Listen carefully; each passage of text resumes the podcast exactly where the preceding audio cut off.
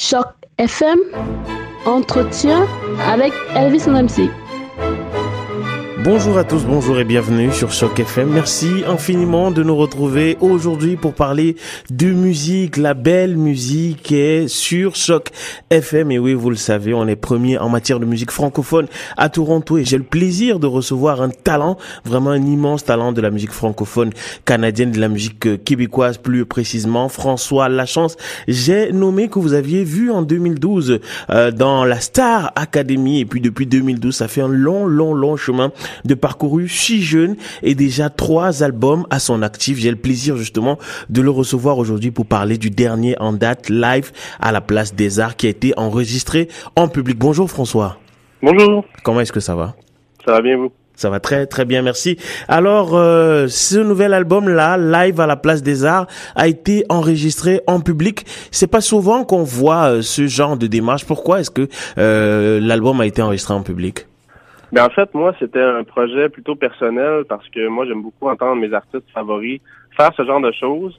Euh, donc, je me suis dit pourquoi pas essayer de faire la même chose et offrir ça à mon public qui, euh, qui me demandait aussi souvent de faire euh, des reprises de chansons live de mes propres chansons. Donc là, je me suis dit pourquoi pas? J'ai l'opportunité parfaite avec un spectacle à la Place des Arts de faire ça. Et c'est exactement ce que j'ai fait. Ok. Alors, est-ce qu'il vous a souvent été euh, posé la question de euh, de la jeunesse, votre relative jeunesse? Vous avez 25 euh, ans cette année. Je ne crois pas vous trahir en le disant, mais déjà trois albums à votre actif. Je suis là en 2013, Histoire vraie en 2016, et puis c'est celui-ci, Live à la place des Arts en 2017. Ça fait beaucoup pour une personne aussi jeune que vous. Ah oui, ça fait beaucoup, mais en même temps, j'ai eu un immense tremplin avec Star Academy. C'est certain que ça a ouvert beaucoup de portes. Euh, je crois pas que j'aurais déjà trois albums si j'avais pas eu ce tremplin-là. Mais en même temps, je pense que j'ai toujours été quelqu'un qui travaille beaucoup pour que ça fonctionne, qui travaille beaucoup pour que ce public voyage. Euh, donc, d'avoir fait trois albums là en l'espace de cinq ans, je pense que c'est euh, c'est quand même euh, pas un exploit, mais c'est quand même le fun pour quelqu'un de mon âge. Alors, ça fait cinq ans que euh, Star Academy s'est euh, achevé et puis que vous produisez cet album.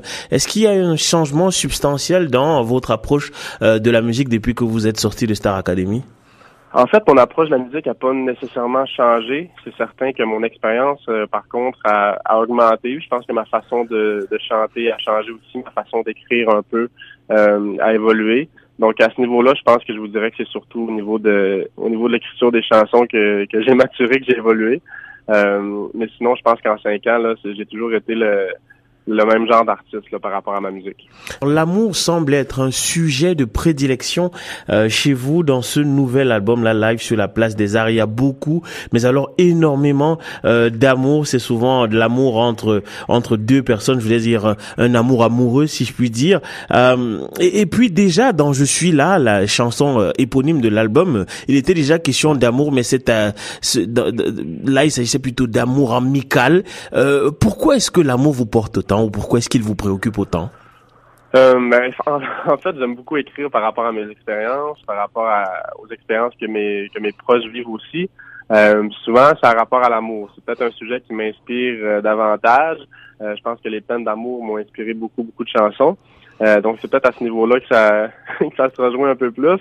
Euh, mais pour ceux qui nous écoutent, là, faut dire qu'il y a, d'autres thèmes aussi que j'aborde euh, sur l'album. C'est vrai. Euh, mais je vous dirais que l'amour, c'est plus facile pour moi d'écrire par rapport à ça. Oui, et du côté de la musique maintenant, un grand mix de sonorités. Parfois, on a des chansons très douces, comme Entre le soleil et la lune, et puis des chansons plus pop, parfois même plus rock. Plus pop, c'est, c'est par exemple le cas, je le dirais, de Crazy, et plus rock, un peu plus le cas de L'être inaccessible. De quelle manière est-ce que vous avez composé cet album? Qu'est-ce qui vous a inspiré? Et avec qui est-ce que vous l'avez composé? C'est beaucoup euh, mes influences, en fait, qui ont teinté le deuxième album, Histoire vraie, euh, duquel il y a plusieurs chansons qui sont sont apparues sur l'album live aussi. Euh, je vous dirais que c'est beaucoup John Mayer qui a été la source d'influence pour le, deuxième album. c'est un artiste que j'aime beaucoup. Donc, tout ce qui est un petit peu plus blues, un petit peu plus rock, ça vient de John Mayer. Euh, sinon, j'ai travaillé avec euh, une multitude de, bons musiciens, là, euh, entre autres le guitariste de, de Céline Dion, Kevin Giroir, qui est venu me prêter son talent pour pour l'album. sinon, c'est Guy Tourville qui a réalisé l'album, autant l'album live que mon deuxième album. Donc, c'est grâce à lui qu'on a pu faire voir le jour à ce projet-là. mais vraiment, je me suis entouré d'une belle équipe, puis c'est vraiment mes influences des, des artistes que j'écoute là qui sont là-dessus. Alors, une question que je n'adresse pas habituellement aux musiciens francophones, mais que je vais vous adresser quand même. Est-ce que l'idée de chanter en anglais, ça vous intéresse? Parce que si je prends le cas de, du titre Crazy, par exemple, le, le refrain est en anglais. Crazy how the lights go.